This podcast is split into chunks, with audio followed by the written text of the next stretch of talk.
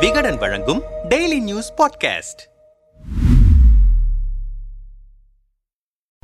சமீப காலத்தில் புதுக்கோட்டையில் இப்படி ஒரு பரபரப்பு பற்றியதில்லை. நகரின் மைய பகுதியில் இருக்கும் நகர்மன்றத்தில் கனிம வளத்துறை அமைச்சர் துரைமுருகனின் வலதுகரமான தொழிலதிபர் கரிகாலனும் ஊரக வளர்ச்சித்துறையில் பல்வேறு ஒப்பந்தங்களை எடுத்த தொழிலதிபர் முருகானந்தமும் மோதிக்கொண்டதுதான் இந்த பரபரப்புக்கு காரணம். கோடிக்கணக்கில் பணம் கொடுக்கல் வாங்கல் பிரச்சனையில் ஏற்பட்ட தகராறுதான் அடிதடி வரைக்கும் சென்றுவிட்டதாக கூறுகிறார்கள் விவரம் அறிந்தவர்கள் புதுக்கோட்டை நகர் காவல் நிலையத்தில் எஃப்ஐஆரும் போடப்பட்டிருக்கிறது. உண்மையில் என்னதான் நடந்தது? புதுக்கோட்டையில் சீனியர் காவல்துறை அதிகாரிகள் சிலரிடம் பேசினோம். ஊரக வளர்ச்சித்துறை அலுவலகத்தில் இளநிலை உதவியாளராக பணிபுரிந்தவர் முருகானந்தம். கடந்த அதிமுக ஆட்சியில் ஊரக வளர்ச்சித்துறைக்கு எல்இடி பல்புகள் தொடங்கி கிருமிநாசினி சப்ளை செய்வது உள்ளிட்ட பல்வேறு அரசு ஒப்பந்தங்களை எடுத்து செய்தவர் இவர். அப்போதைய உள்ளாட்சித்துறை அமைச்சர் வேலுமணிக்கு நெருக்கமாக இருந்தவர். சாதாரண அரசு ஊழியராக இருந்த இவரின் சொத்துக்கள் கடந்த சில ஆண்டுகளில் மலமளவென பல மடங்கு உயர்ந்திருக்கிறது. இவரின் தம்பி பழனிவேலும் அரசு ஒப்பந்ததாரர் தான் சகோதரர்கள் இருவரும் தொழிலதிபர் கரிகாலனுடன் சேர்ந்து கடந்த அதிமுக ஆட்சியில் பல டெண்டர்களை எடுத்திருக்கிறார்கள். அப்போதிருந்தே அவர்களுக்குள் பணம் கொடுக்கல் வாங்கலில் சில பல பிரச்சனைகள் இருந்திருக்கின்றன. ஒரு கட்டத்தில் கரிகாலனின் ஆதரவாளராக பழனிவேல் மாறியிருக்கிறார். கரிகாலன் லேசப்பட்டவர் அல்ல. திமுக பொதுச் செயலாளரும் சீனியர் அமைச்சருமான துரைமுருகனுக்கு மிக நெருக்கமானவர். கனிம வளத்துறை ஒப்பந்தங்கள் இவர் கடைக்கண் பார்வையில்லாமல் நகர்வதில்லை. சென்னை திருவள்ளூர் காஞ்சிபுரம் செங்கல்பட்டு மாவட்டங்களில் மண் சப்ளையை மேற்பார்வையிடுவதும் அவர்தான் என்கிறார்கள். இந்த சூழலில் ஐயா ராஜாவிடம் பேசி மண் எடுக்க பர்மிட் வாங்கி தருகிறேன் என முருகானந்தத்திடம் கரிகாலன் வாக்குறுதி கொடுத்ததாக கூறப்படுகிறது.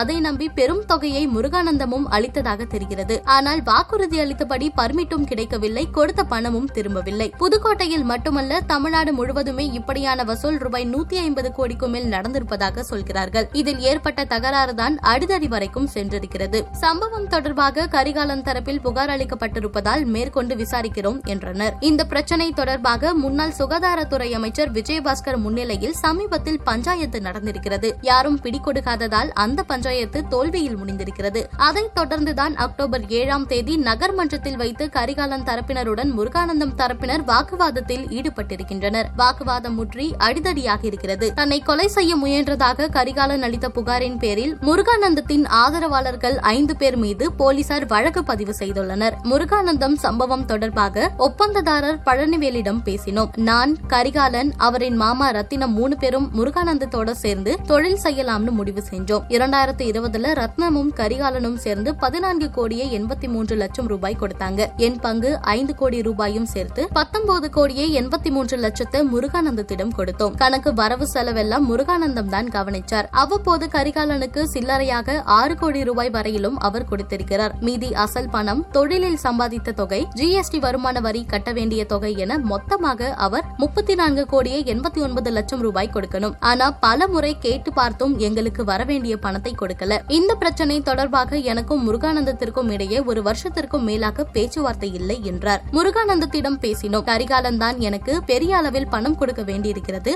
அதற்கான ஆதாரங்கள் என்னிடம் இருக்கின்றன. விரைவிலேயே எஸ்பி அலுவலகத்தில் இது தொடர்பாக புகார் கொடுக்கவிருக்கிறேன் என்றதோடு முடித்துக் கொண்டார். மண் பர்மிட் தொடர்பாக பேச முயன்ற போது அவர் மேற்கொண்டு பேசவில்லை. இறுதியாக தொழிலதிபர் கரிகாலனிடம் பேசினார். பேசினோம் அதிமுக ஆட்சி காலத்தில் ஊரக வளர்ச்சித்துறை டெண்டர்களை முருகானந்தம் பார்த்து கொண்டார். அவரோடு பார்ட்னராகி தொழில் பார்ப்பதற்காக பேங்க் மூலமாகவும் ரொக்கமாகவும் கோடிக்கணக்கில் பணம் கொடுத்திருக்கிறேன். அதற்காக என் கம்பெனி பேர்லையும் வேலை போட்டுக் கொடுத்தார். கடைசியாக வேலையை முடித்து எல்லா பில்லையும் முருகானந்தமே எடுத்ததாக கூறுகின்றனர். ஆனால் நான் போட்ட முதலீடு பணத்தை கூட முழுமையாக கொடுக்கவில்லை. முதலீடு லாபம் ஜிஎஸ்டி இன்கம் டாக்ஸ் எல்லாம் சேர்த்து இருபது கோடி ரூபாய்க்கு மேல் முருகானந்தம் எனக்கு கொடுக்கணும். இது தொடர்பாக பொருளாதார குற்றப்பிரிவுல புகார் கொடுத்திருக்கிறோம். இந்த நிலையில என்னையே கொலை செய்ய பார்த்ததுதான் அதிர்ச்சியாக இருக்கிறது. மற்றபடி முருகானந்தத்திடமிருந்து மணல் பர்மிட்டுக்காக கோடிக்கணக்கில் பணம் வாங்கியதாக வரும் தகவல்கள் அனைத்தும் போய் பர்மிட் எடுத்து தருவதாக கூறி அவரிடம் பணம் எதுவும் வாங்கவில்லை என்று முடித்துக் கொண்டார். பழைய கொடுக்கல் வாங்கல் தகராறு என்பதோடு இந்த சம்பவத்தை முடித்துக் கொள்ள பார்க்கிறார்கள் சிலர். ஆனால் மிகப்பெரிய பிரச்சனையின் சிறு முனைதான் இப்படி வெளியே வந்திருக்கிறது. ஐயாவின் பெயரை சொல்லி மணல் பர்மிட்டுகளில் பெரும் வசூல் வேட்டையே தமிழ்நாடு முழுவதும் நடந்திருக்கிறது. ஐயா சுதாரிப்பாக இல்லை என்றால் அமலாக்கத்துறை வசம் சிக்கப்போவது நிச்சயம் என்கிறது திமுக வட்டாரம். உண்மை ஒரு நாள் உடைந்தே தீரும். அது ஆட்சிக்கே நெருக்கடியாக கூட மாறலாம்.